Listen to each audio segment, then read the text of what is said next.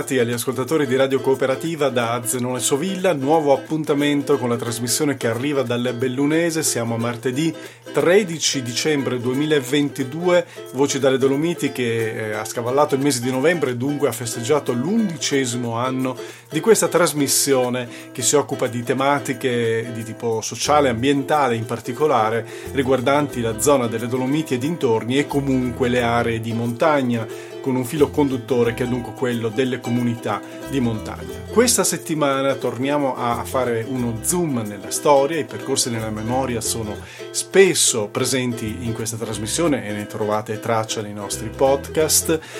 Questa settimana ci spostiamo negli Appennini per incontrare eh, un racconto scritto da un amico, Lorenzo Guadagnucci, che è anche un collega, giornalista del quotidiano nazionale, in particolare della redazione Cultura, lavora alla Nazione di Firenze ed è l'autore di un libro eh, uscito quest'anno che si intitola Camminare l'antifascismo, la memoria come ribellione all'ordine delle cose.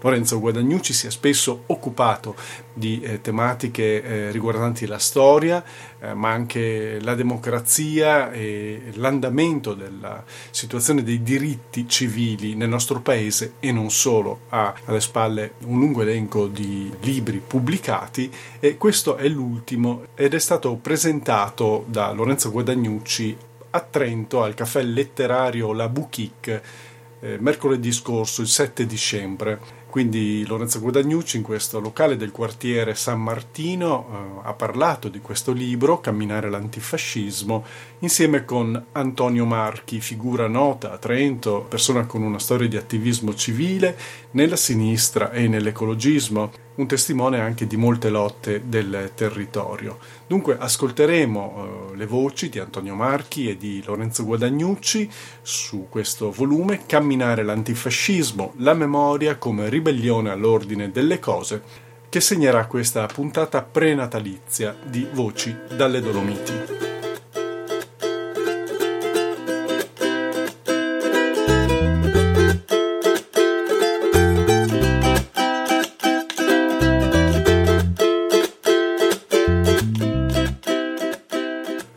Con il sottofondo della sigla di Voci dalle Dolomiti di Audio Binger a Sunny Day, ascoltiamo dunque la prima parte di questa presentazione del volume Camminare l'antifascismo, la memoria come ribellione all'ordine delle cose, presentato mercoledì scorso, 7 dicembre, alla Bouquique di Trento e questa è la registrazione per l'appunto delle voci di Lorenzo Guadagnucci e di Antonio Marchi. Il libro Camminare l'antifascismo è stato pubblicato dalle edizioni Gruppo Abele, ha 224 pagine e costa 16 euro.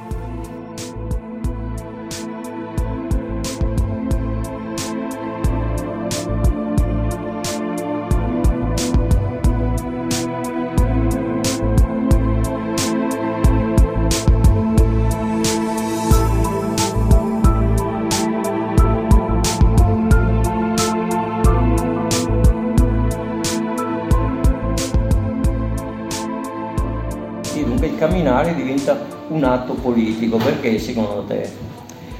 Ma lo diventa, credo, perché il camminare è diventato una pratica eh, così secondaria no? nelle vite quotidiane, soprattutto di chi vive dimensioni urbane e, e della maggioranza della popolazione che ha uno stile di vita ispirato, quantomeno a uno stile urbano, anche se magari non abita eh, nelle grandi città, perché viviamo nella società del consumo, nella società che ha fatto della velocità una metafora della, eh, della vita, dell'economia, della necessità di correre sempre per ottenere i migliori risultati, per arricchirsi, per, per competere, per...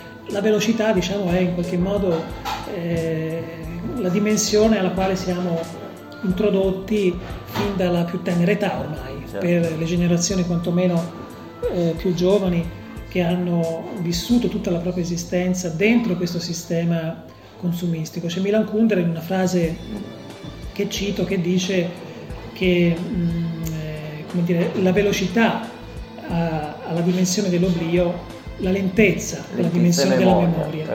E questa è una grande verità secondo me, no? perché il, l'idea della velocità è quella di un qualcosa che non ha tempo per preoccuparsi di quello che è già stato, siamo, già, siamo sempre proiettati verso qualcosa che ci sta davanti.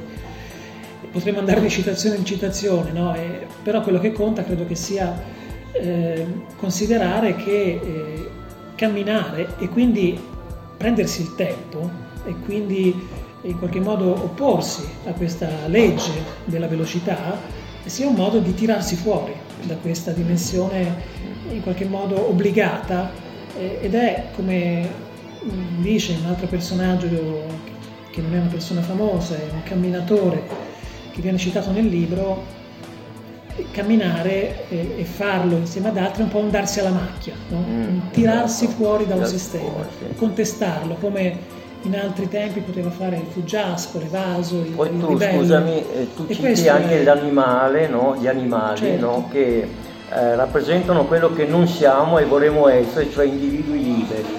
Cioè... Sì, io di questo sono profondamente convinto che oggi nel, nel mondo attuale gli animali selvatici in realtà sono gli unici individui veramente liberi che hanno la possibilità, la capacità di, di stare fuori da questo eh, sistema che in qualche modo ci, ci, dà dei percorsi obbligati. E io noto anche da animalista quali sono, eh, che c'è un accanimento verso gli animali selvatici, gli orsi, i cinghiali, eh, i piccioni addirittura, che sono comunque degli animali selvatici, sono spesso nel mirino no, della società e delle sue regole perché sono qualcosa di completamente estraneo a quella società e a quelle regole, sono i più liberi, forse c'è anche una, una coda di paglia che abbiamo certo, come società certo. nei loro confronti e li prendiamo di mira forse proprio per questa loro libertà.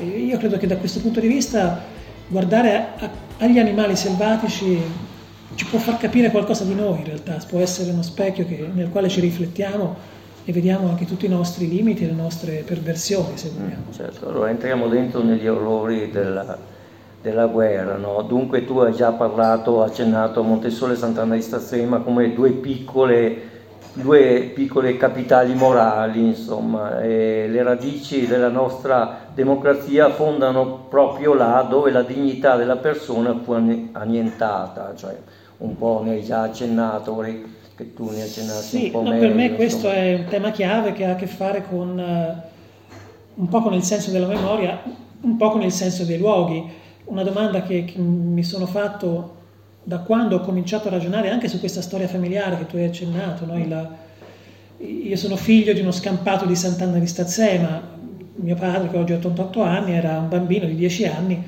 e, e lì lui si salvò ma perse la madre. Negli anni 2000 ho cominciato a accostarmi a questa storia, ne ho parlato nell'altro libro che, che si diceva all'inizio, e nel domandarmi che senso avesse ricordare questi luoghi, se ci fosse, quale fosse in realtà il motivo per cui sono dei luoghi che danno senso alla nostra vita, al nostro essere anche cittadini, ma anche essere persone, eh, come dire, la, il percorso mi ha portato a considerare che questi luoghi sono effettivamente delle capitali morali da un punto di vista della collettività, perché in, quella, in quelle vicende eh, affondano veramente le radici aspetti fondamentali della nostra democrazia, ma anche delle, delle nostre, l'uso certo. al plurale, costituzioni, perché è un discorso che riguarda l'intera Europa, che è stato il grande cimitero che sappiamo nella seconda guerra mondiale e il punto di partenza di, quelle, eh, di queste costituzioni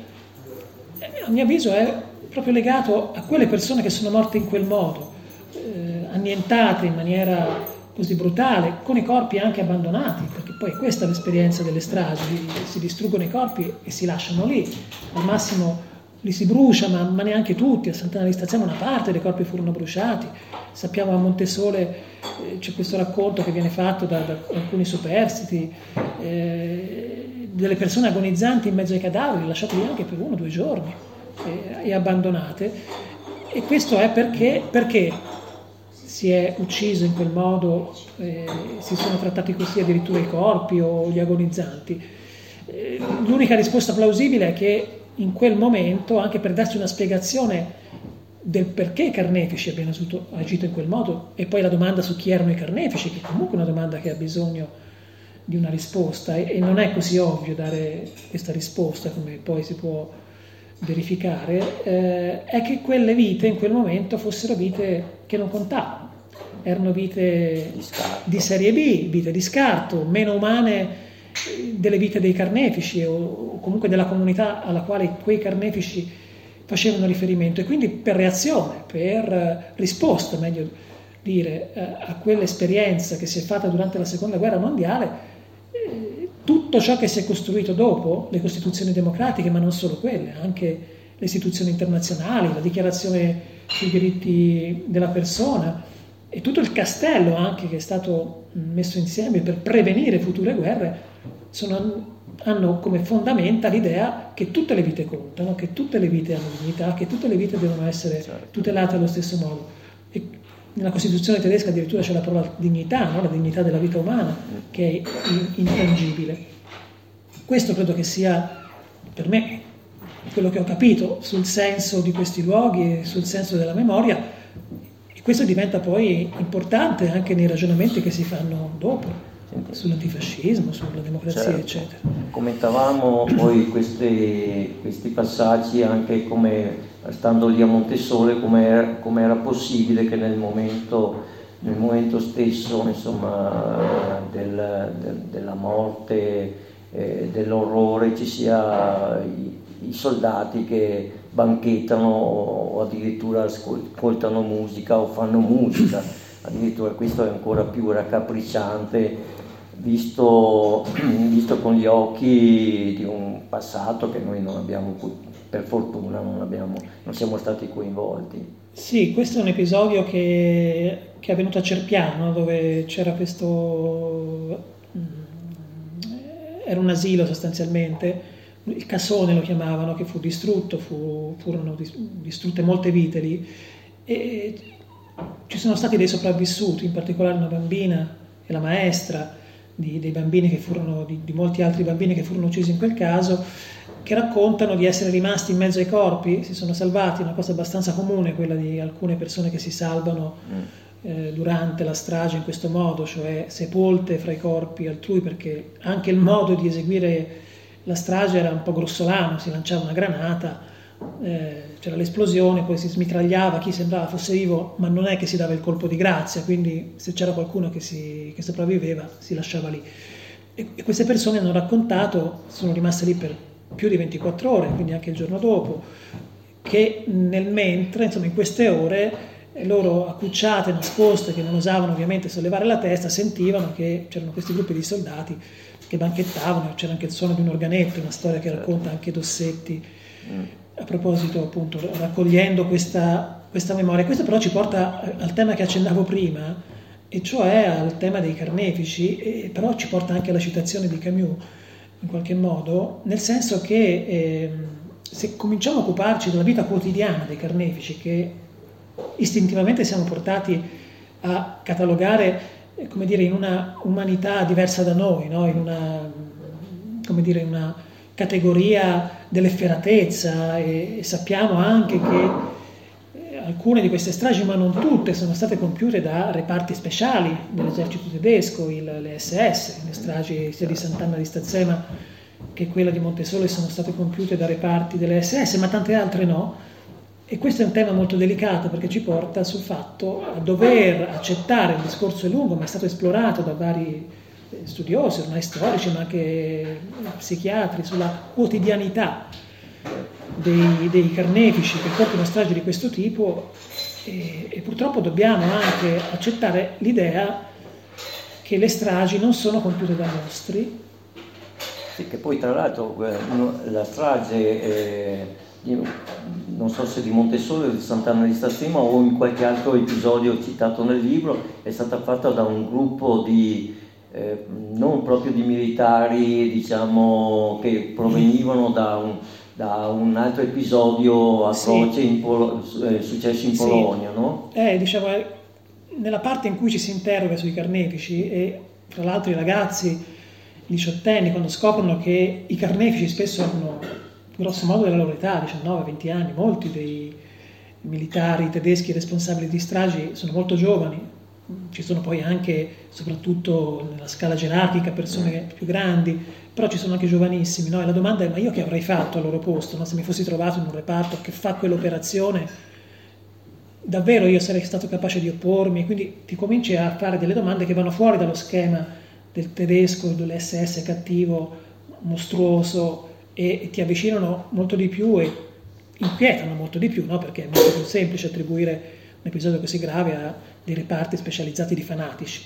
Sì, c'erano anche questi, però no, nel senso che ci sono i reparti della Wehrmacht che fanno certo. stragi. L'episodio che tu citi, la, la, situazione che tu citi è quella che ho ripreso mm.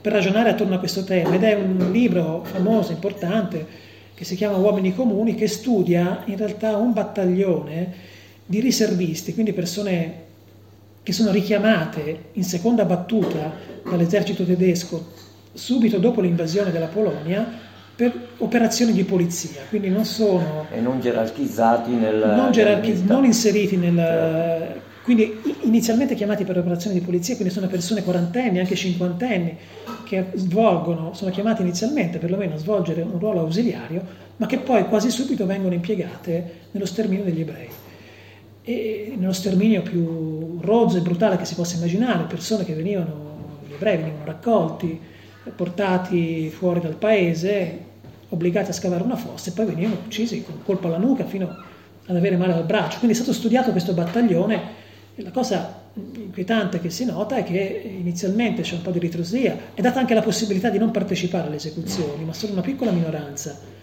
si tira fuori e poi tutti vengono coinvolti fino a che diventano dei plotone di esecuzione in questo modo così brutale. Quindi è... nel, nel, dialogo, tra l'altro, viene fuori anche l'importanza di dire no e della disobbedienza. Insomma. Appunto, appunto, questo è il tema che poi è successivo, no? il, la riflessione ti porta in quella direzione. Eh, uno dei, degli argomenti che sono sempre stati usati anche a livello processuale per ehm, come dire, esentare dalla responsabilità gli esecutori materiali delle stragi, e questo è un principio che può valere in una situazione di guerra, ma anche in altre situazioni di vita civile, no? di altre forme di violenza istituzionale, è la responsabilità individuale rispetto alla dimensione gerarchica. Si dice tu sei obbligato in qualche modo, fai parte, mettiamo di un reparto delle SS che compie quell'operazione, la strage di Sant'Anna di Stazzema, sei obbligato a partecipare alla strage. Eh, questa è un'esimente che valsa anche fino anni, ad anni recenti, anche in situazioni processuali, nei processi che sono stati fatti per le stragi, che erano tipicamente processi ai gerarchi, ai capi. Il processo che si fa nel 1951 dal, in un tribunale inglese, in un tribunale militare inglese a Bologna per la strage di Montesole è il processo a Reder, questo maggiore delle, delle SS che guidava il reparto degli esploratori che eh, fu la guida della strage. Lui fu poi condannato all'ergastolo, è un processo a Reder, non ai sottoposti che si riteneva che fossero in qualche modo obbligati a fare quello che fecero. Negli anni 2000, quando si fanno i nuovi processi per le stragi, anche Montessori, Sant'Anna e varie altre, dopo l'uso dei fascicoli chiusi nel cosiddetto armadio della vergogna, sono processi d'altro tipo, si ragiona in un altro modo e si attribuisce la responsabilità all'intera scala gerarchica, quindi non solo diciamo, al reader della situazione, ma anche a tutti i suoi sottoposti che avessero comunque un ruolo nell'ingranaggio che porta al processo. E ci sono le condanne all'ergastolo, quindi anche per i comandanti di una piccola squadra, nell'impossibilità di identificare l'esecutore materiale della, eh, de, della strage e del delitto, e quello che emerge alla fine è che eh, la responsabilità eh, è in capo a ciascuno di loro. Stai ascoltando Radio Cooperativa. Sì, perché non è vero, come si era detto, che ci fosse un obbligo da parte loro di eseguire quegli ordini, tant'è che non ci sono esempi nella storia delle SS, addirittura dell'intero esercito tedesco, di eh, soldati che si rifiutano di eseguire per esempio un omicidio, un'esecuzione e che abbiano dovuto rispondere di questo loro rifiuto. Al processo per Sant'Anna di Stazzema fu portato l'esempio addirittura degli Schutzen altoatesini eh, che furono vittime della, dell'attentato di Via Rasella, che portò alla strage delle fosse ardeatine. Inizialmente fu detto a questo reparto altoatesino di essere quello che eseguiva le condanne a morte, in qualche modo una forma di risarcimento. Quel reparto si rifiutò. Il comandante disse che loro non se la sentivano e non volevano fare questa cosa, non sono stati minimamente sanzionati. Il processo per Sant'Anna di Stazzema e poi gli altri che sono seguiti, parlo dei processi degli anni 2000, sostanzialmente hanno sancito il principio opposto cioè un dovere di disobbedienza. C'era l'obbligo di non obbedire a quegli ordini che erano ordini inesigibili addirittura per lo statuto delle SS dell'intero esercito tedesco. L'esecuzione di eh, persone inermi non faceva parte delle regole nemmeno dell'esercito tedesco. E questo è un principio che poi, vabbè, questo ci porterebbe in un altro certo. discorso, che è stato applicato anche ai processi, eh, diciamo, civili in Italia in anni recenti. Andando, andando oltre, no? eh, cioè, ormai praticamente abbiamo detto tante cose insomma, no? riguardo alle atrocità.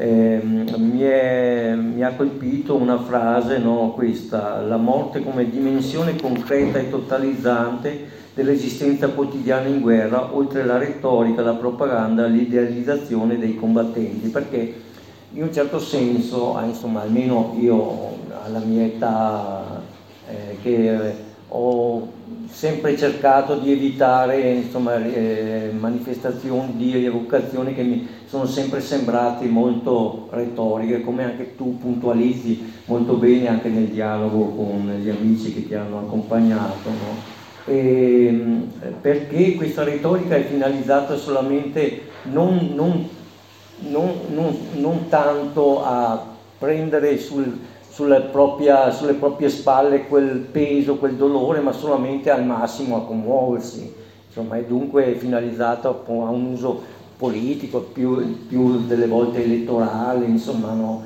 e, e, non, e, non, a uscirne, diciamo, a, non solo addolorati, ma anche a soffrire eh, quel momento che si rievoca, quel passato atroce, insomma, perché perché è giusto che sia così. No? Sì, qui sono forse addirittura due aspetti. Da un lato c'è questo che tu dici della retorica, forse un po' in parte inevitabile, però alla fine rischia di diventare preponderante, che, che riguarda le, le, commemorazioni che si fanno di, di certi episodi. Io parlo diffusamente perché poi è stato anche un momento di riflessione collettiva di Sant'Anna di Stazzema e del disagio che questo gruppo ha avuto e tuttora nel, il 12 agosto quando c'è questa commemorazione eh, che ha un po' questa chiave no? che tu dici, quella della commozione, quella del, del rigetto di ogni responsabilità, quindi della stigmatizzazione, che, che, peraltro è giusta ovviamente, è corretta, della, eh, di questi gruppi eh, di SS che fecero questa strage e che però alla fine hanno come sottofondo eh, e come, forse addirittura come obiettivo quello di una sorta di gratificazione no? per chi partecipa, che si sente dalla parte giusta, che eh, esprime un sentimento corretto di riprovazione dell'altra parte, che però rischia di far passare in secondo piano quello che poi è il messaggio più profondo che ti arriva da quelle morti, da quei cadaveri, da quelle persone che sono sotto il suolo che stai calpestando e che per quello che, che mi e ci riguarda in realtà è un messaggio di disagio, di, eh, difficoltà a, a sentirsi in una situazione che si limita a questo, perché il messaggio che ti arriva in un dialogo che tu puoi tentare di avere con quelle persone è un messaggio più forte, più, che ti scuote di più, che ti coinvolge di più, che ti spinge a dare senso a quella acquisizione che tu puoi fare, no? che dicevamo all'inizio, certo. la dignità e che tutte le vite contano. Se è vero che quelle persone sono morte perché non contavano, tu se vuoi fare di quell'esperienza qualcosa che dà senso alla tua vita e, la, e della memoria qualcosa che dà senso alla vita collettiva, eh, la domanda successiva che ti fai è se intorno a te non ci siano altre vite che non contano che vengono annientate. E questa è, purtroppo è la realtà dei nostri certo. giorni. È pieno di vite che non contano intorno a noi e che vengono distrutte addirittura con la nostra partecipazione. Qui viene fuori Camus. Allora, in quel luogo è difficile che tu possa essere a tuo agio, in realtà sei assillato dalla ricerca di un modo per essere coerente con quello che provi, con i pensieri che stai facendo nell'azione, quindi nell'opporti a tutte quelle situazioni che, eh, in cui le vite che non contano vengono distrutte. Allora eh, non è possibile stare bene in un posto come Sant'Anna di Stazzema, non è possibile pensare che l'antifascismo di oggi sia semplicemente fare un discorso sull'antifascismo e un discorso di riprovazione di quello che è stato nel 1944, c'è bisogno di molto di più ed è questo poi alla fine un, tu lo colleghi molto anche nel libro alla situazione attuale dell'immigrazione dei morti nel Mediterraneo addirittura c'è una citazione del libro che, che dice insomma bisognerebbe fare una memoria proprio delle, delle morti nel Mediterraneo dunque un antifascismo che si collega eh, oggi con nuovi, le nuove vittime di una guerra, insomma, anche sì. se non dichiarata. Questo è un collegamento che il nostro gruppo ha fatto molto concretamente durante una delle manifestazioni del 12 agosto, perché è una delle tragedie del nostro tempo. Oggi c'è questo paradosso, e questa è una domanda veramente che scuote, che mette in discussione tutto, che è quello che dicevamo prima, no? tutte le vite contano e su questa eh, realtà, su questo pensiero, su questa considerazione è stato costruito tutto, le democrazie, le costituzioni, tutto. Eh, e oggi quel tutto, eh, l'Europa per dire, nostre, i nostri paesi democratici stanno praticando l'opposto. Stanno dicendo che ci sono delle vite che non contano, sono quelle dei migranti, che respingiamo alle frontiere e che abbandoniamo nel Mediterraneo, ma non solo, nel, nelle varie rotte di immigrazione. L'Unione Europea in questo momento sta chiudendo e sta dicendo voi fate la, la fine che farete, non siamo interessati. Il cimitero mediterraneo, come lo chiama Papa Francesco, è una creazione dell'Europa sostanzialmente.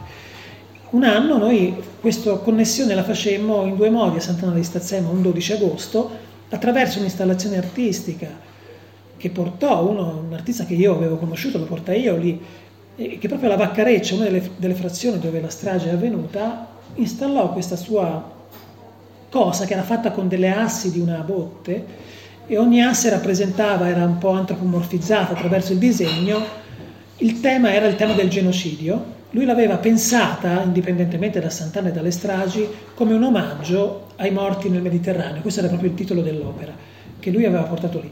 Quando lo conobbi io gli dissi che secondo me poteva starci in un luogo come Sant'Anna e lui la portò e quella mattina del 12 agosto noi eh, facevamo questa piccola cerimonia che poi ora tutti, tutti i 12 agosto ripetiamo all'alba di eh, fare questa connessione fra le vite che non contano e la necessità invece di farle contare tutte. E qualche ora dopo, durante la manifestazione, la cerimonia che si tiene a Sant'Anna tutti gli anni, eh, noi camminatori ci mettemmo dei cartelli in cui facevamo questa connessione. Ed era l'anno, uno degli anni, che poi è l'attualità, in cui si combattevano le, le barche, le ONG certo. che, che, le vite in mare cercano di salvarle. E la contraddizione che noi mettevamo in luce, dicevamo in questi cartelli, noi siamo contro le stragi del 44 ma anche contro le stragi di oggi, siamo contro tutte le stragi perché tutte le vite contano, la contraddizione era nel, nel fatto che il discorso ufficiale che si teneva sul palco di Sant'Anna di Stazzema era un discorso che questa parte la escludeva ed era, come dire, un discorso di un antifascismo e di antifascisti, perché erano poi rappresentanti delle forze parlamentari, democratiche, progressiste, antifasciste, che però le scelte che avevano compiuto erano memorandum, eh, gli accordi con la Libia, eh, la messa in discussione del lavoro che facevano le ONG. La domanda che noi ci facevamo, e la facevamo noi stessi e ai nostri interlocutori, ma che cos'è oggi l'antifascismo? E parlare di antifascismo e approvare e accettare che l'Europa diventi una fortezza e che scientemente si affidino e si anneghino, si lasciano annegare, si lasciano morire delle persone attraverso delle scelte che compiamo, l'accordo con la Libia e tante altre scelte di questo tipo, l'antifascismo è cercare una via per fare in modo che, che tutte le vite contino e che ci interessi proteggere quelle vite che oggi vengono abbandonate. E questa è la contraddizione, secondo me, dell'antifascismo di oggi, del senso che dovrebbe avere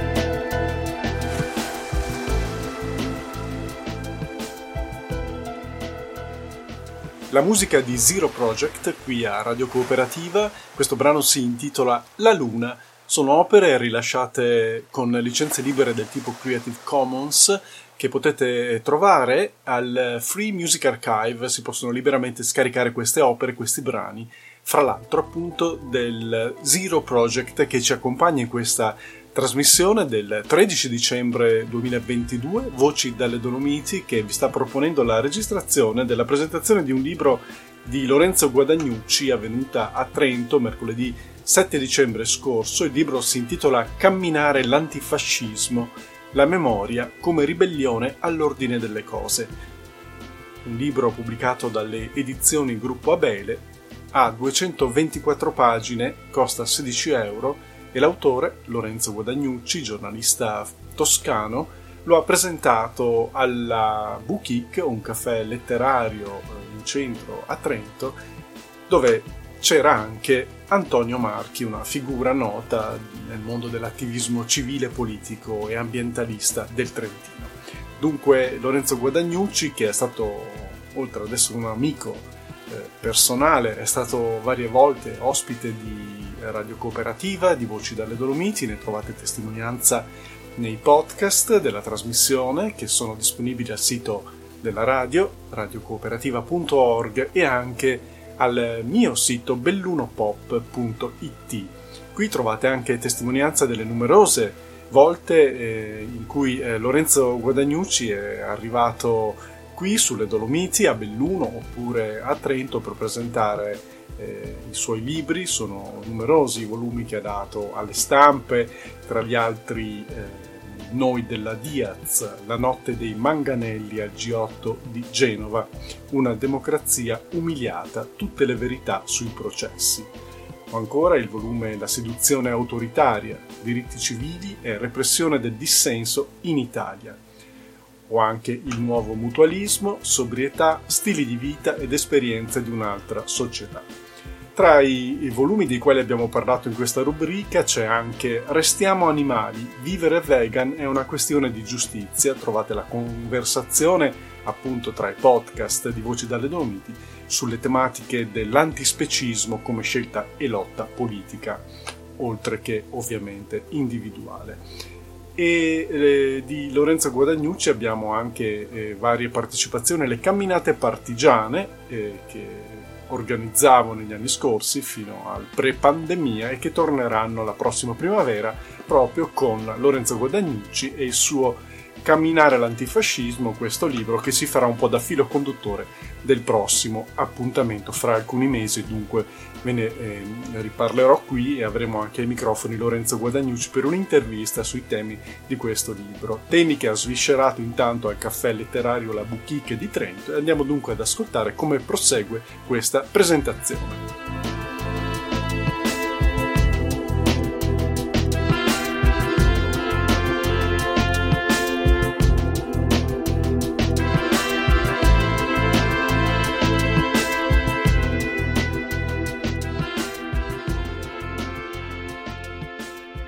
Piacerebbe che tu leggessi, eh, perché mi, è, mi, ha molto colpito la figura di questo comandante che si chiama Tony, insomma è, mi fa molto familiare, no? che è una specie eh, apostolo della libertà, si trova a pagina 125 ah, ecco. e dice più o meno così, la lotta alla resistenza è un'occasione irripetibile per rompere col passato, liberar, liberarsi dei vecchi vizi, gettare fondamenta nuove. Questo è un po' l'incipit di 125. Sì. Sì, no, questa è una cosa che ho scritto io, però ce ne sono altre forse più interessanti scritte da lui.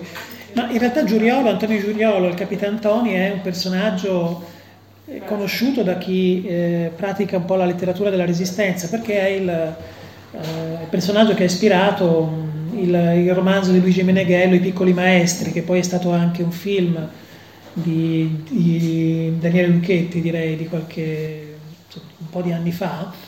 E questa è una figura straordinaria che si incontra durante il cammino perché eh, Capitan Toni nella sua vicenda era, in realtà era un giovane perché è morto a 32 anni, però aveva anche un'esperienza militare perché era stato negli Alpini, era stato un ufficiale degli Alpini, fu un antifascista molto precoce, nel senso che lui era un intellettuale, era di Vicenza, in realtà non arrivò mai a insegnare perché rifiutava il giuramento che era di fedeltà al fascismo, al regime che era richiesto, e poi aveva creato un piccolo cenacolo di, di studenti che eh, facevano riferimento a lui attraverso una sorta di, eh, di scuola clandestina in casa sua. Eh, e poi dopo l'8 settembre mh, cominciò per lui l'impegno nella lotta partigiana, lo cominciò a Belluno, sulle montagne eh, sopra Belluno e poi lo, lo, ha proseguito sull'Appennino emiliano, diventò il, ehm, il, comandante di una brigata Matteotti, lui è azionista in realtà, e lo incontriamo perché lui è morto nel, nel 44 sulle montagne e ci sono dei cippi che lo ricordano, una figura considerata minore, poco ricordata diciamo, fra, le, fra le figure della resistenza, in realtà è un personaggio straordinario per la vicenda umana e per la profondità anche del suo, del suo pensiero. Eh, lui fra l'altro eh, volle combattere fino all'ultimo, lui ehm, si trovò eh, lì sull'Appennino con la sua brigata quando ehm, gli alleati risalivano, a un certo punto liberarono Firenze nell'estate del, del 44, lui era già un dirigente, era stato uno dei fondatori del gruppo di Giustizia e Libertà, era di fatto un dirigente del partito, del nascente partito d'azione e parteci- cominciò a partecipare alle riunioni che si tenevano ormai nella, nell'Italia liberata, a Firenze per l'appunto ehm, fra gli antifascisti, fra i partigiani, i partiti che si stavano ricostituendo, e però lui che poteva diventare un dirigente nazionale di questi partiti, avere un futuro nella, nel dopoguerra, volle tornare a combattere eh, e quindi tornò al comando della brigata eh, Matteotti che, che dirigeva e, e purtroppo morì. Se lo ritrovo, mi piacerebbe leggervi un passaggio, l'avevo segnato, Giuriolo, eccolo qua, che io ho trovato veramente mh, eccezionale. Una, mh, sì. Questa parte qua, eh, certo. lui eh, durante, eh, ah sì, vero, pagina 125. Eh, eh, sì, sì, no, avevo visto un altro passaggio e, e mi ero confuso.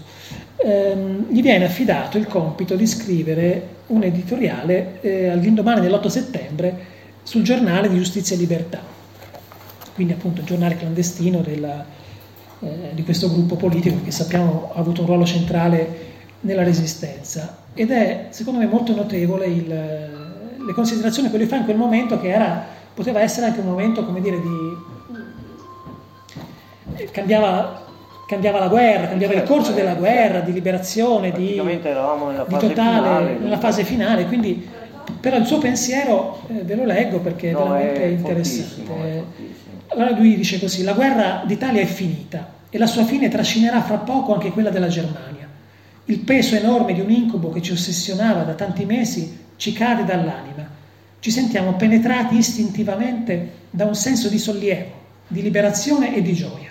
Vorremmo a tutta prima mescolarci al tripudio di una folla festante, vedere sventolare al sole le bandiere, salutare con grida di entusiasmo il ritorno tanto invocato e lagrimato della pace e quindi è la parte veramente più che, che ti scuote, ma la nostra vigile coscienza di uomini e di italiani ci richiama immediatamente a riflessioni diverse e più austere. Il nostro intelletto di persone abituate a guardare in faccia la realtà, senza veli di pregiudizi e di ipocrisie, ci impone di comprendere freddamente la logica spietata, tragica della nostra situazione. La guerra finisce, ma finisce con la disfatta del popolo italiano voluta dal fascismo, non importa, ma una piaga dolorosa si è aperta nel corpo vivo del paese.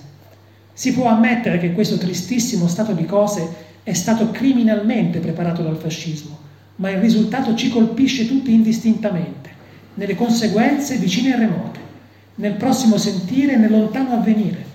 Ed è giusto che sia così, perché è il risultato del nostro indifferentismo politico, della nostra immaturità civile, del nostro secolare servilismo. Ecco, io trovo questo pensiero eh, eccezionale e fondamentale per la lucidità del momento, ma anche per il messaggio che ci dà su quella che deve essere la memoria che costruiamo.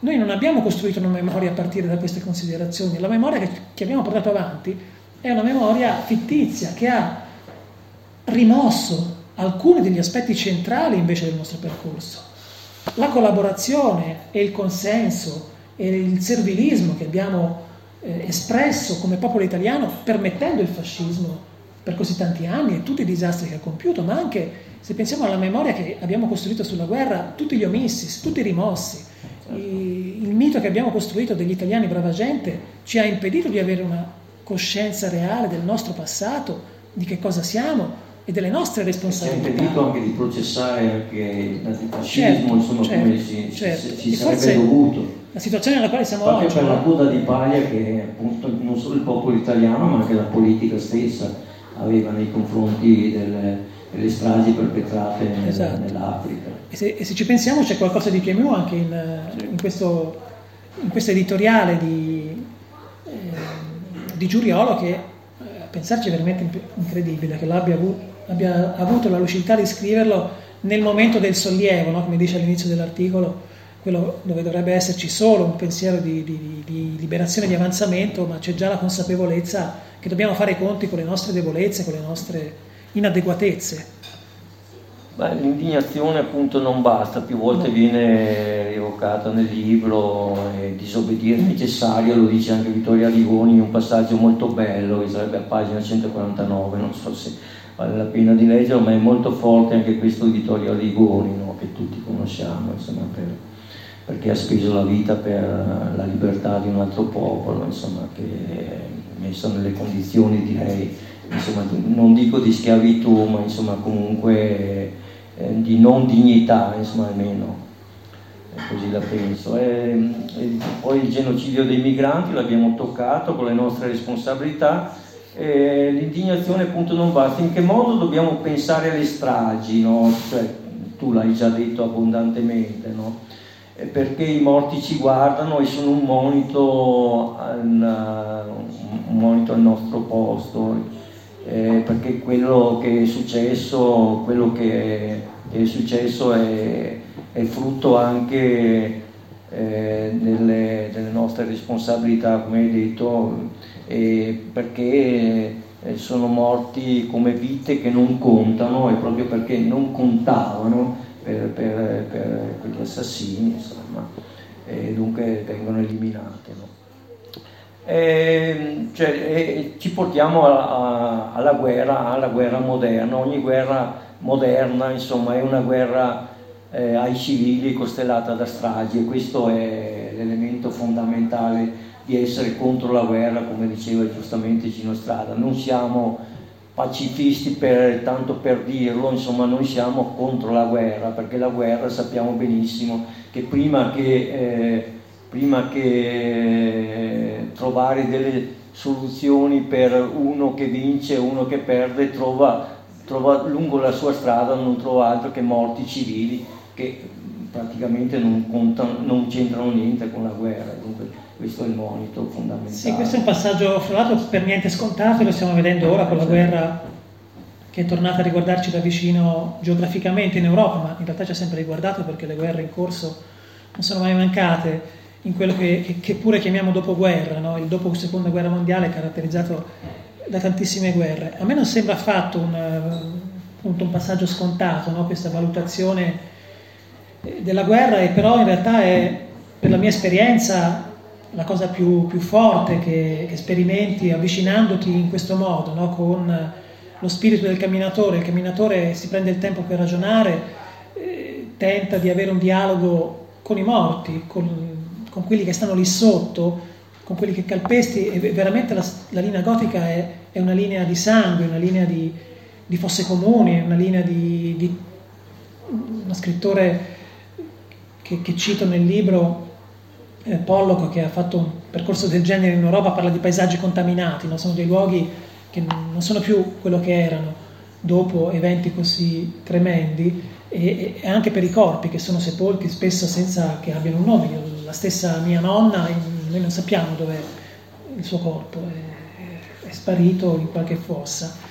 Eh, allora questa- questo modo di avvicinarsi con la disponibilità anche a- ad aprirsi, a, sentirsi trasformati intimamente da questo contatto, a me personalmente, che pure ho una- un passato da, da obiettore di coscienza, no? quindi non ho mai avuto, anzi ho sempre avuto una forma di opposizione alla guerra, però devo dire che questa esperienza che ho fatto di vicinanza maggiore attraverso la riscoperta di questa vicenda familiare a Sant'Anna di Stazzema, dell'avvicinare questi luoghi con il cammino fatto insieme, dialogando, pensando, con tutto il tempo che serve, mi ha portato ad avere un atteggiamento di maggiore, come dire, eh, di più mh, profonda attenzione a che cos'è realmente una guerra e quindi a un rifiuto più, più forte, un po' l'esperienza veramente infinitesimale rispetto a Gino Strada che ragiona da, da chirurgo di guerra, no? quel pensiero lo sviluppa nella sua esperienza in Afghanistan.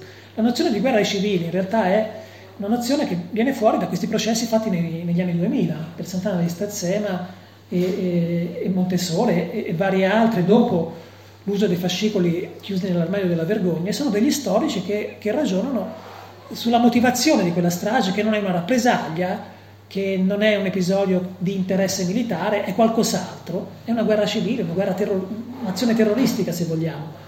E però oggi noi sappiamo che la guerra ai civili nel dopoguerra è la guerra. Dalla seconda guerra mondiale in poi le guerre sono guerre civili. E non c'è altro che, che si fa in queste guerre e anche in Ucraina, è questo. E però se noi ci pensiamo a come raccontiamo la guerra, anche la guerra in Ucraina, eh, non è la guerra che racconteremmo dal punto di vista di chi sta sotto e dopo l'esperienza fatta a Sant'Anna di Stazzema e a Montesole e sui luoghi dove la guerra ai civili si è manifestata. Addirittura il racconto che si fa della guerra a me francamente ha ricordato, soprattutto nelle fasi iniziali, addirittura la prima guerra mondiale. Le cronache dei giornali, io faccio il giornalista e forse ho quel tipo di attenzione, ma eh, a febbraio scorso, marzo, era la retorica della prima guerra mondiale, dove sparisce tutta la concretezza della guerra e si ragiona per termini astratti. C'è stata una campagna di fatto interventista, la campagna contro l'Ampi è stata una cosa incredibile, no? Come per, per, questa retorica eh, così appunto di tipo interventista, stigmatizzante del vincere, del vincere. l'ideologia della vittoria, senza farsi tutte le domande che invece è necessario farsi in una discussione sulla concretezza della guerra dopo averla sperimentata, la guerra moderna, la guerra tecnologica, con gli strumenti di istruzione eh, che abbiamo oggi, tant'è che i morti poi spariscono, nemmeno sappiamo quanti sono, no? non ci sono cifre, c'è il rifiuto di parlare di questo argomento. In realtà l'opposizione alla guerra diventa eh, consustanziale all'esperienza della storia della seconda guerra mondiale, della storia delle stragi che tu fai con spirito, diciamo, umano. Questa è la mia esperienza. Io ho vissuto una trasformazione eh, di questo tipo, per cui l'istinto che tu hai di fronte a una guerra combattuta che si, che si combatte oggi è di, è di, fermare prima possibile la guerra, che forse qualcuno dirà che si può discutere ovviamente politicamente questa posizione, però io credo che sia dal punto di vista umano l'esperienza che io porto e che trasmetto e mi sembra che sia stata un'esperienza di gruppo in questo senso. Certo. Senti, no, eh, a proposito di umano, io voglio leggere perché sono rimasto colpito da quello che scrive Vittorio Rigoni, allora lo leggo io questa Vai. volta, no? Ecco, restiamo, restiamo, umani, lui dice, no? Che è il suo, il suo, come si dice, epitafio. Il suo motto, sì, che metteva alla fine degli articoli eh, certo, che scriveva. Certo, esatto. Da Gaza. Allora, restiamo umani, anche quando intorno a noi pare che l'umanità, eh, cioè, mh, mm, mi sentite? Ok, allora senza microfono va benissimo. Anche quando intorno a noi pare che l'umanità si perda, la storia siamo noi, la storia non la fanno i governanti, i codardi, così con le loro ignobili sudditanze ai governi militarmente più forti, la storia la fanno le persone semplici, gente comune, con famiglia, a casa e un lavoro ordinario, che si impegnano per un ideale straordinario come la pace, per i diritti umani, per restare umani. La storia siamo noi, che mettendo a repentaglio le nostre vite abbiamo concretizzato l'utopia. Il nostro messaggio di pace è l'invito alla mobilitazione di tutte le persone comuni, a non delegare la vita al burattinaio di turno, a prendere di petto la responsabilità della rivoluzione, rivoluzione interiore prima di tutto, innanzitutto, verso l'amore, l'empatia che di riflessi cambierà il mondo. La pace non è un'utopia e se lo è abbiamo dimostrato che le utopie a volte si concretizzano. Basta crederci, impegnarsi contro ogni intimidazione, sconforto o timore, semplicemente restando umani. Forse questo è il senso attuale dell'antifascismo, il modo giusto di essere vicini agli ideali della resistenza. Penso che sia molto bello, insomma, poi detto da, da uno che ha combattuto in prima linea. Sì. Stai ascoltando Radio Cooperativa.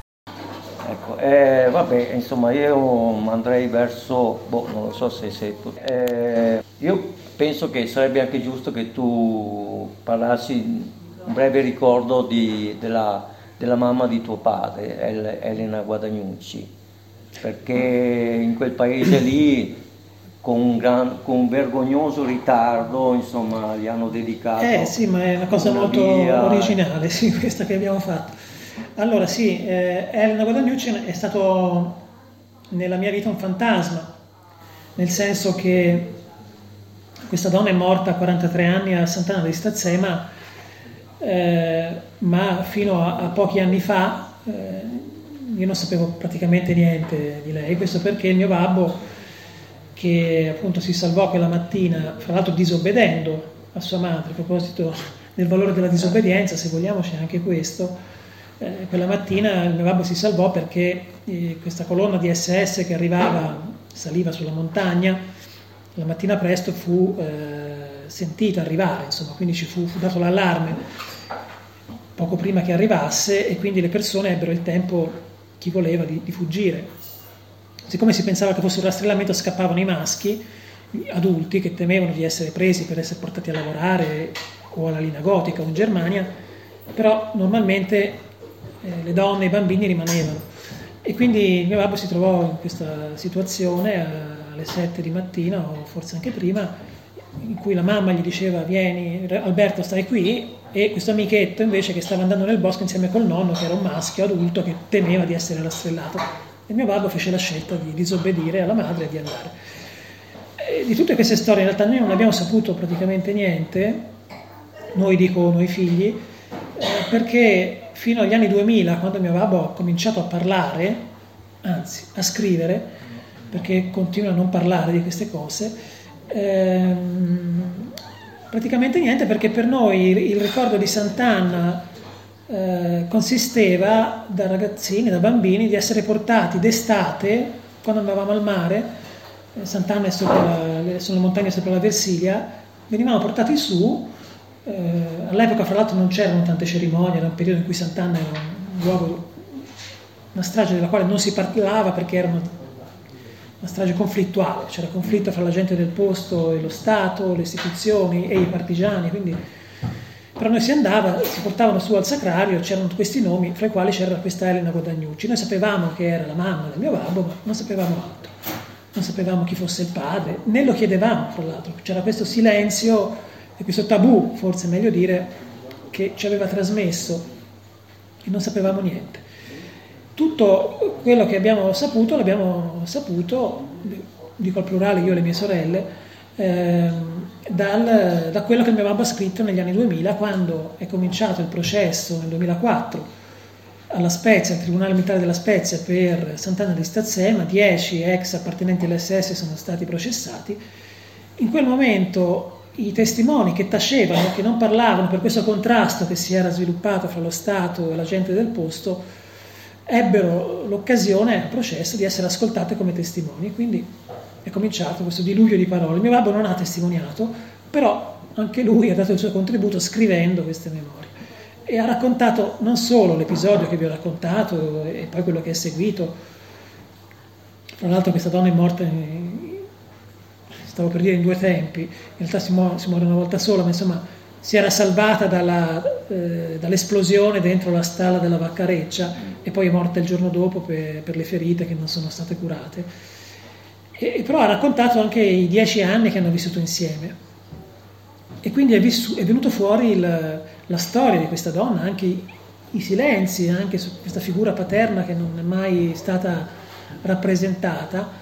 E quindi è venuto fuori che questa donna aveva avuto una relazione, vivevano ad Avenza, in comune di Carrara, eh, con un uomo già sposato, che aveva quindi un'altra famiglia, eh, e poi era rimasta incinta e si era posto il problema di come fare. Quest'uomo eh, aveva un'altra storia, un'altra vita e, lei, eh, stiamo parlando del 34, quando è nato mio babbo, sappiamo che all'epoca c'erano due strade un maestre per eh, una donna in quelle condizioni, una donna di bassa condizione sociale che faceva la cameriera in un'osteria il cui padrone era l'uomo con il quale aveva, questa, aveva questa relazione, perché in realtà la relazione non si era interrotta.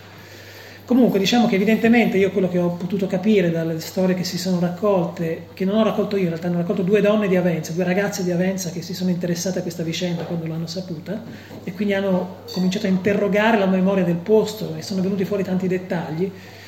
In sostanza probabilmente questa ragazza poteva scegliere fra abortire, come spesso si faceva, o, o, o portare questo bambino alla ruota, insomma, diciamo, affidarlo a qualche orfanotrofio.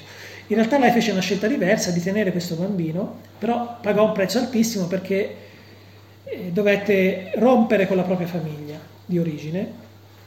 E questo lo, posso, lo possiamo dire perché eh, le sue sorelle, due sorelle, sono morte centenarie negli anni 2000, fra l'altro, quindi eh, si può sapere un po' come si sono comportati nel corso del tempo. In sostanza lasciò Avenza, non ebbe più rapporti con la famiglia d'origine, con i genitori, con i fratelli, le sorelle che aveva mantenne una relazione col, col padre, col marito, col, con l'uomo con il quale aveva fatto il figlio, eh, che una volta alla settimana, racconta mio babbo, veniva a Marina di Pietrasanta, dove mio babbo viveva con, con sua madre. Quindi la figura di questa donna è emersa in tutta la sua forza, anche no? una ragazza madre che sceglie di, di tenere il figlio al costo di rompere con tutto, di doversi ricostruire una vita avendo niente e, e, e, di vivere questi dieci anni che mio babbo racconta per come emerge dagli scritti con una vita serena, era un bambino che ha una scavezza collo, quindi forse è stata la sua fortuna, no? è all'origine della sua disobbedienza quella, quella mattina su a Sant'Anna di Stazzema. E quindi insomma alla fine questa figura è venuta fuori e, anche con queste sue caratteristiche. E queste due ragazze, Francesca e Claudia, che si sono interessate a questa storia, hanno voluto fare qualcosa in più. Eh, per esempio, si fa la prima presentazione che si fece del precedente libro ad Avenza, fu l'occasione per lanciare l'idea di intitolare un luogo della città, di questa frazione, che è comunque una frazione grossa, Avenza, fra l'altro un luogo di anarchici e repubblicani, eh, di antifascisti, eh, di intitolarle uno spazio eh, in questo luogo, in qualche modo per riportare eh, questa figura che, che, era stata espulsa di fatto da lei era dovuta andare via e non c'era più tornata, eh, e di riportarla con la dignità che le spettava. E questa cosa poi si è realizzata perché si deve seguire un percorso anche formale, burocratico per arrivare a questo scopo. Un paio di anni dopo, ehm, un giardino è intitolato a Elena Guadagnucci, che in fondo non ha fatto niente di speciale, è morta in un modo orribile, però ah, la sua storia in realtà è una storia di una donna esemplare, no? quella di chi riesce in condizioni così difficili a mantenere la propria scelta di maternità nonostante tutto. No? E quindi oggi c'è questa, questo giardino, se vi capita di andare a Venza mm. eh, lo vedrete, a me fa piacere, una, una, considerazione che faccio nel libro è che da quel giardino si vede, eh, si vede una strada e vicino ce n'è un'altra che sono intestate a due personaggi che sono invece quelli che normalmente sono i punti di riferimento dell'antifascismo. Io, a me piace aggiungerci anche questa figura di questa nonna, no? nella visione d'insieme di che cosa può essere la memoria, l'ispirazione che si può trarre dalle vicende della storia. Eh, una strada che si vede è, è Via Menconi, che è la strada dove fra l'altro abitava la famiglia Guadagnucci, e Menconi, Gino Menconi è stato il partigiano più conosciuto della zona era di una famiglia di Avenza più in vista, più benestante, una persona che aveva studiato, si era laureata addirittura, inizialmente repubblicano, poi divenne un capo partigiano comunista e morì eh, sulle, sull'Appennino parmigiano, fra l'altro in un agguato dovuto probabilmente a una delazione. E lì vicino, cioè alla piazza adiacente, c'è una stradina che le collega, è intitolata Gino Lucetti, altro personaggio di Avenza, anarchico, che fece un attentato fallito al duce a Roma e poi fu, eh, morì eh, tragicamente, fra l'altro, a Ischia. E quindi, diciamo, in questa, eh, in questa piccola, eh, poche centinaia di metri, sono racchiuse storie molto diverse fra loro, che però rappresentano facce diverse no, della, della, storia e, e di quella che può essere la composizione plurima di una memoria che ha bisogno forse di alimentarsi da fonti diverse.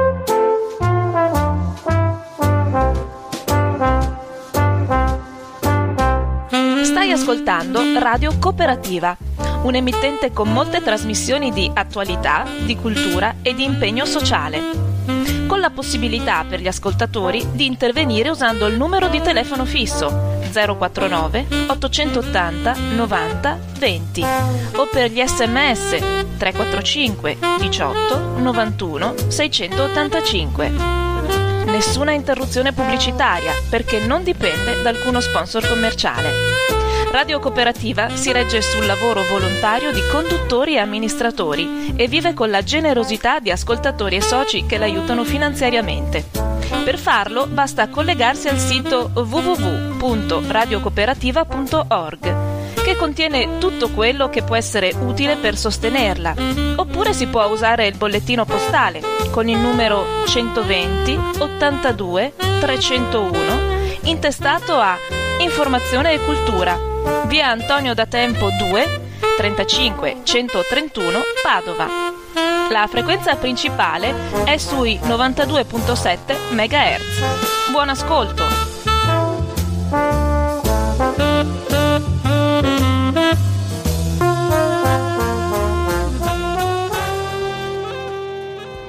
E a Radio Cooperativa state ascoltando la trasmissione che arriva dal Bellunese, Voci delle Dolomiti, siamo a martedì 13 dicembre 2022 e ci siamo spostati fuori provincia questa settimana, siamo in Trentino come spesso accade in questa trasmissione, abbiamo raccolto le voci di Lorenzo Guadagnucci, autore del libro Camminare all'antifascismo, la memoria come ribellione all'ordine delle cose, e di Antonio Marchi che con lui ha presentato questo volume a Trento mercoledì scorso, il 7 dicembre.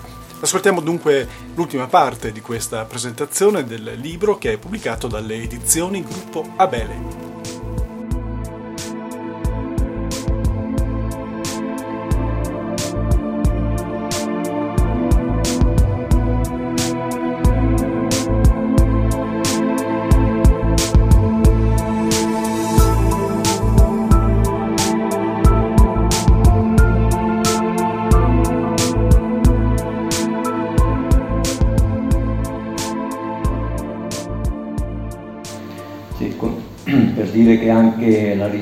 È fatta anche al femminile, cioè donne che hanno combattuto in maniera differente, da, non con le armi in pugno, esatto, ma ecco, sicuramente hanno dato un contributo notevole, anzi tante volte eh, importante proprio alla resistenza partigiana.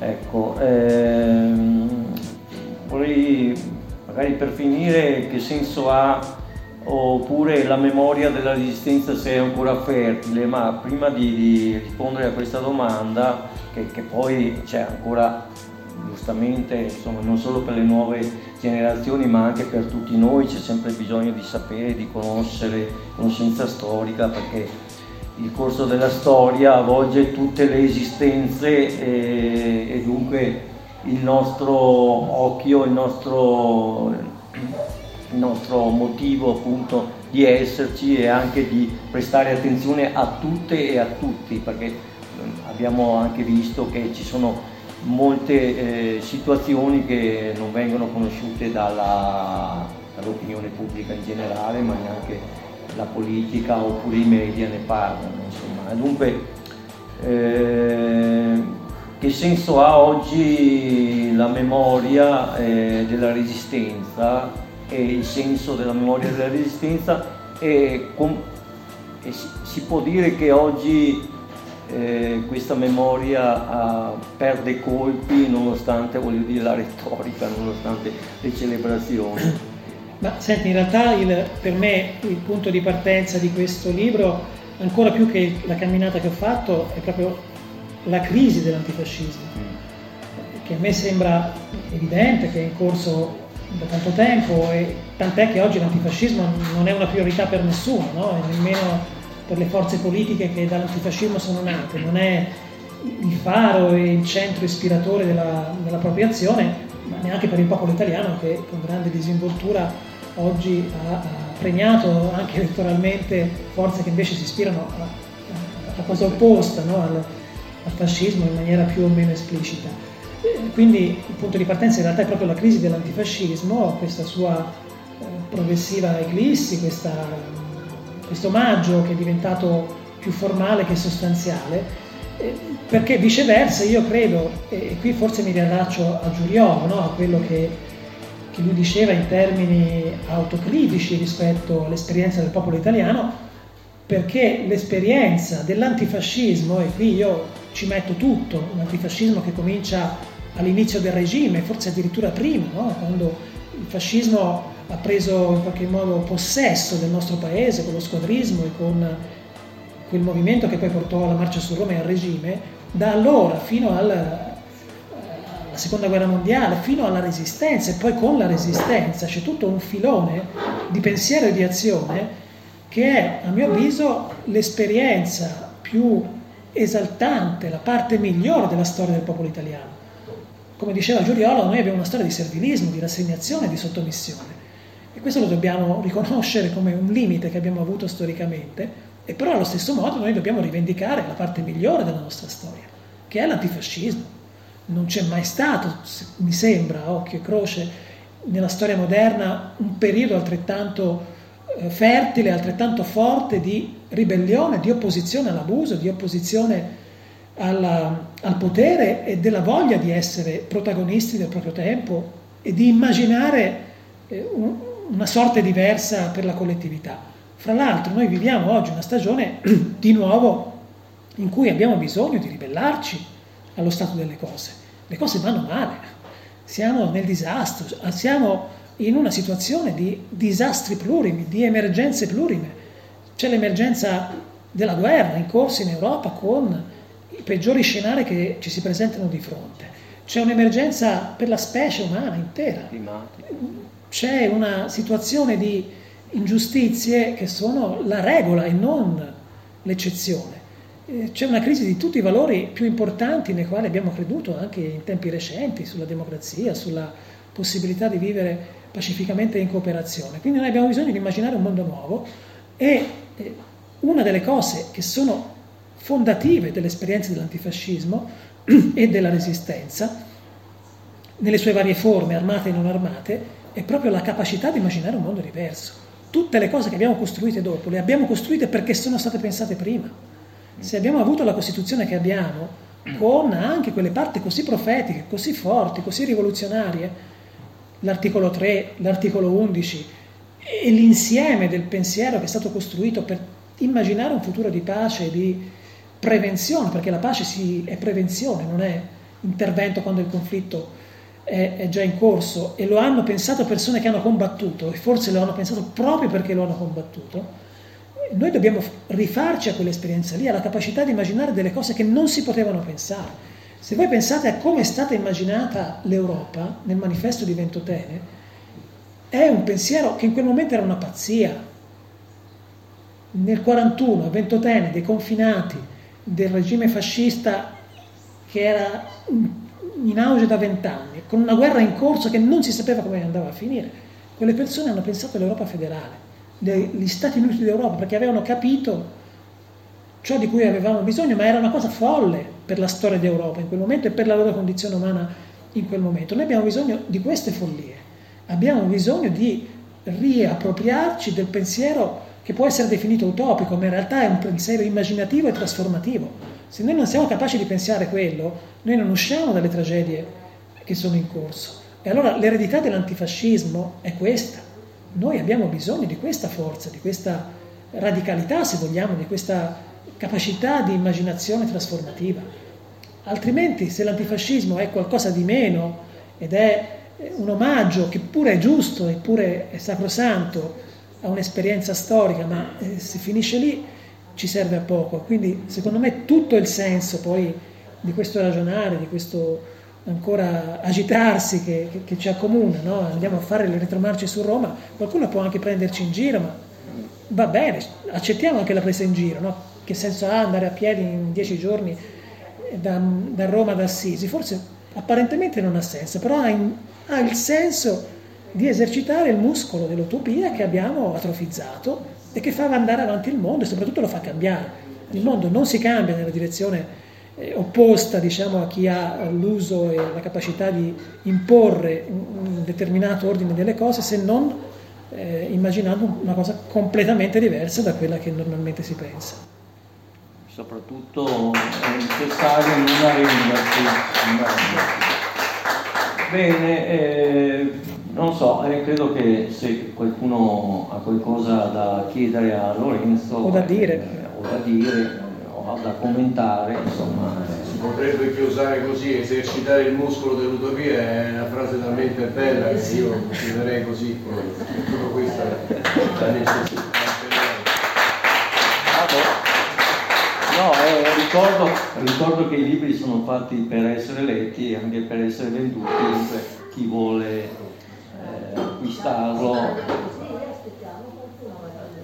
No, no, eh, assolutamente sì, ma siccome Rodolfo ha detto giustamente che è una frase... No, no, beh, la diciamo anche sì. Eh, vabbè, oh, oh, abbiamo il, tutto il tempo, non ci butta fuori nessuno, se qualcuno ha qualcosa da dire può anche venire qui oppure dirla dal posto dove come seduto.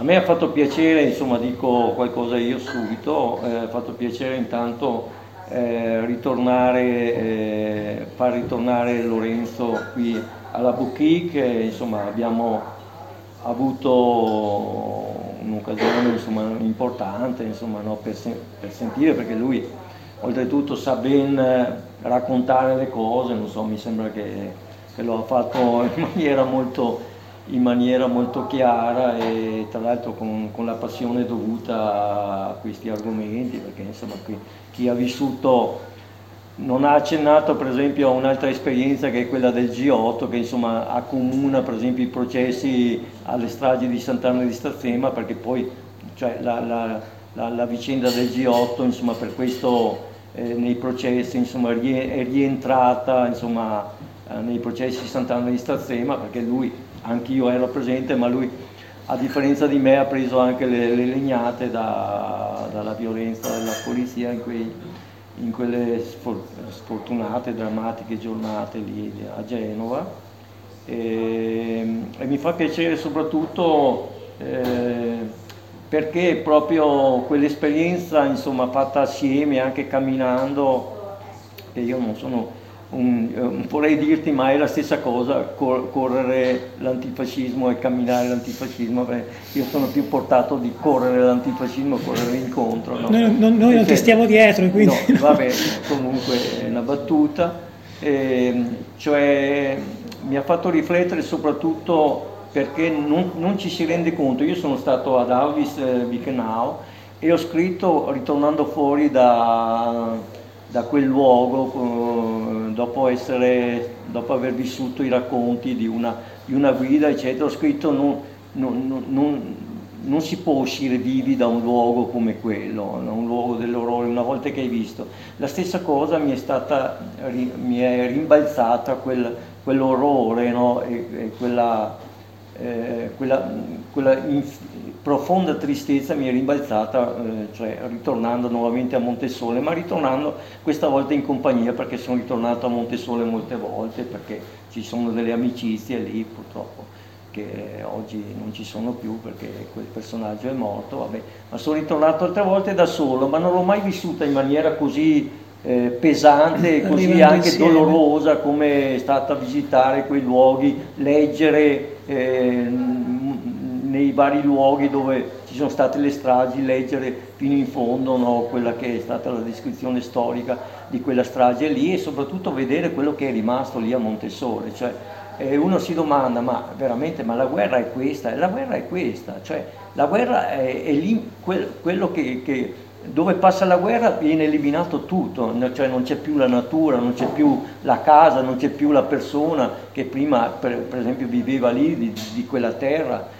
eh, aveva la sua famiglia, eccetera. La guerra praticamente eh, chiude con, con, con, quella vita e quello che presenta è un, eh, un terreno disabitato, un terreno eh, praticamente privo di, di, di, di vita, vita proprio di vita, di vita umana, di vita ma anche umana. di vita animale. Eh, in tante situazioni sì. Certo. Tra l'altro non, non, non, c'è più neanche ecco, questo, insomma. Eh, dunque, boh, così. Insomma. Importante, credo che oggi come oggi, è importante eh, non abdicare i propri doveri individuali e farci forza anche con con l'aiuto Certo, di chi insomma, porta avanti anche collettivamente queste cose. Bene, Io c'ho una cosa che non avevo visto, mi, mi spiace parlare tanto di citazioni, ma ne abbiamo citato tante, ta- tante citazioni durante la presentazione di questo libro, ma mi è venuto un po' in mente un ragionamento tra la citazione iniziale, quella di Camus, e la citazione di Vittorio Arrigoni, quella rispetto a rimanere umani, a restare umani. Io quel motto lì, un po' perché sono un po' allergico ai motti, non sono cose che mi piacciono molto, però l'idea del restare umani non l'ho mai esattamente capita, ma proprio perché, come Camus ci diceva prima all'inizio, nell'umano c'è tutto, cioè nel- nell'umano noi siamo anche carnefici, Certo. quindi restare umani vuol dire, vuol dire nulla rispetto a quello che dovremmo in realtà fare. E mi chiedevo un po' come queste due citazioni, visto che hanno, hanno un peso, una è Sì. iniziale, l'altra è nel percorso del libro, come queste due citazioni rientrano nella dinamica del, del libro. Sì, è vero che c'è un po' una contraddizione, no? Come c'è, io faccio spesso notare quando, appunto perché sono abituato a, col tempo mi sono abituato a guardare le cose anche dal punto di vista delle altre specie che vivono sul pianeta Terra e alle volte quando certe situazioni di, di brutalità, di violenza vengono descritte come bestiali, io dico no, eh, in realtà sono umane, cioè sono umanissime cose perché eh, gli animali certe cose non le fanno, sono tipiche proprio della specie umana, no? Il- per esempio l'annientamento e proprio simili, non ci sono esperienze analoghe a quelle che avvengono all'interno, all'interno della specie umana, per cui sì, è effettivamente corretto attribuire all'umano anche la parte peggiore eh, dei comportamenti che storicamente si conoscono. In realtà ovviamente il richiamo eh, che faceva ehm, Vittorio Arrigoni va collocato in quella che era la sua esperienza in quel momento. Lui, quei resoconti che fa, lui da non giornalista, lui era un cooperante, no? era eh, a Gaza per eh, un'attività di cooperazione internazionale, è solo che quell'operazione militare che fu condotta da Israele eh, comportò il divieto di eh, stare e di entrare in Gaza per tutti i giornalisti di qualsiasi nazionalità. E quindi lui, che invece era già lì in un'altra veste, per un periodo fu l'unico che faceva dei resoconti dal posto, inviava al giornale il manifesto e, e raccontava giorno per giorno eh, la tragedia di, di questa operazione militare, la guerra vista da sotto le bombe e quindi con eh, episodi anche minimi se vogliamo, non era la guerra degli strateghi, oggi abbiamo, sono avanzati, è successo questo, era la guerra vista proprio dalla vita della persona comune e chiudeva ogni articolo che mandava in Italia con questa espressione restiamo umani. In quel momento eh, cosa intendesse dire è molto chiaro, lui mh, vedeva, il, raccontava il, eh, la vita di chi era semplicemente una persona umana, la nuda vita, direbbero i filosofi, di fronte alla brutalità del potere e a quello che la guerra comporta per le semplici vite che la subiscono. E, e quindi il restare umano, il restiamo umani che lui eh, rivendicava era quello di non voler essere quell'altra cosa, non voler essere come il carnefice e, e quindi non esprimere odio, non esprimere eh, vende- spirito di vendetta o l'idea che alla guerra ci si contrappone con un'altra guerra. Questo è il messaggio che, che Vittorio Arrigoni ha trasmesso e che è stato poi ripreso e la madre no, ha girato l'Italia con il libro Certo. di, di Vittorio eh, raccontando questo tipo di, di messaggio che poi è forse il messaggio che coincide con il messaggio di Gino Strati e di tanti altri che hanno fatto un ragionamento vissuto eh, proprio da sotto le bombe, da dentro la guerra. E questo nel mio piccolo, nel nostro piccolo è quello che abbiamo cercato anche di raccontare, un episodio che non abbiamo citato, ma una riflessione che, che ci è venuta, che mi è venuta eh, a Gaggio Montano quando incontriamo questo monumento, se vi capiterà vi consiglio di andarlo a vedere, in questa radura sotto una montagna dove si è combattuto duramente, c'è questo monumento, una specie di losanga enorme eh, che eh, è stato messo a ricordo dei soldati brasiliani che sono morti lì. Molte centinaia di soldati sono morti in guerra sull'Appennino di questo- questa brigata, questo componente che a un certo punto fu inviata a combattere sull'Appennino dal Brasile. no? Un certo punto il Brasile entra in guerra con gli alleati. E questo monumento è, appunto, ricorda questi brasiliani, come, come, avvicinarsi a una struttura di questo genere. È veramente difficile, per, per, me è stato difficile, per noi, ragionare attorno a questo monumento, che fra l'altro abbiamo saputo essere, eh, questo episodio, la battaglia di Monte Castello, è un cucuzzolo dove si erano attestati eh, i tedeschi e avevano questa artiglieria. Sotto c'è una radura e la battaglia di Monte Castello si è svolta per mesi, a più ondate, si andava da sotto, a me per come è stata raccontata ha ricordato la, di nuovo la prima guerra mondiale. Il Carso si mandavano queste ondate di soldati, da sopra smitragliavano. È andata avanti così, a più ondate, sono morti in tantissimi, la gente del posto ancora ricorda eh, di questi brasiliani che erano entrati in confidenza con la popolazione, quindi c'è un ricordo anche affettuoso di, questa, di, questi, di questi soldati, anche soldati agonizzanti, le grida, i lamenti di quelli che venivano feriti e poi non c'era la possibilità di andarli a prendere perché si era sotto il tiro troppo facile di queste artiglierie. E qui questa è una memoria complicata, no? questo episodio è ricordato nella, stavo dicendo, nella storia militare brasiliana come un momento eroico dell'esercito brasiliano. E questa è la stessa difficoltà che francamente io provo di fronte ai tanti monumenti, scippi, targhe che in Italia ricordano i soldati nella, guerra mondiale, nella prima guerra mondiale, tutti dentro la retorica dell'eroe e del morto per la patria. E questo è un conflitto ed è una ripulsa anche che però si ha di fronte a questo modo di raccontare episodi, episodi del genere. Eh, e ha a che fare con che cos'è la guerra, come vogliamo accostarsi alla guerra. Il mio pensiero è rispetto alla prima guerra mondiale, ma anche a tanti modi di ricordare la seconda guerra mondiale. Noi, il nostro gruppo di camminatori sta elaborando una sua idea eh, anche sul monumento che c'è a Marzabotto. Eh, è un monumento, un sacrario militare gestito dal Ministero della Difesa, una cosa terribile, eh, retorica, è una cripta nella quale si entra e dove ci sono tutti i morti.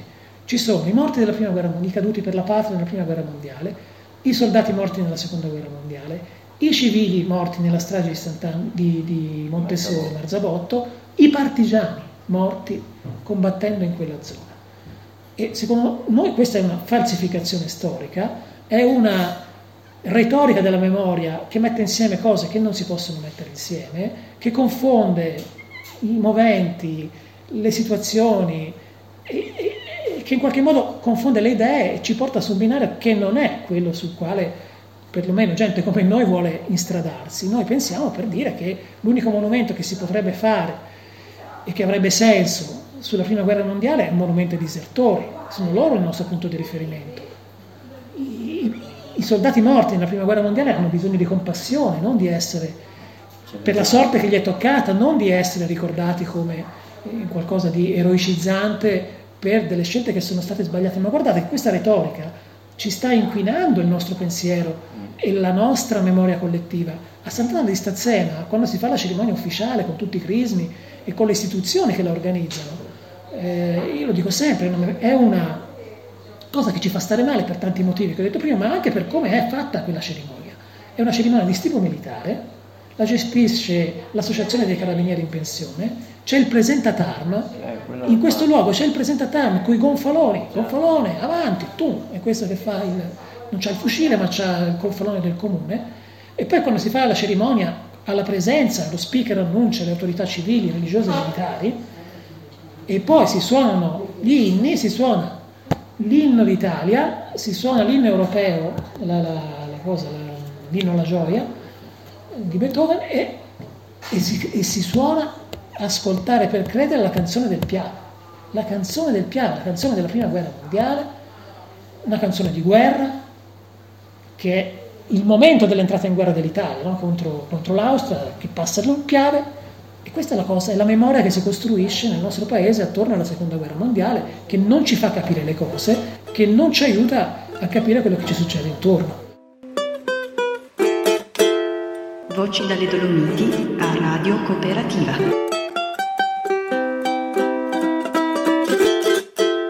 E per questa settimana il nostro appuntamento del martedì finisce qui, siamo al 13 dicembre 2022, abbiamo ascoltato la voce di Lorenzo Guadagnucci che presentava il suo libro Camminare l'antifascismo, la memoria come ribellione all'ordine delle cose. A conversare con Lorenzo Guadagnucci c'era Antonio Marchi al caffè letterario Buchicche. Lorenzo Guadagnucci che sarà nel Bellunesimo una nuova passeggiata partigiana nella prossima primavera per parlare del suo libro. E con questo è tutto. Da parte mia, Zenone Sovilla, buona serata in compagnia di Radio Cooperativa. Se volete scrivermi, voci dalle Dolomiti, chiocciolagmail.com. Ci ritroveremo, se lo vorrete, martedì prossimo.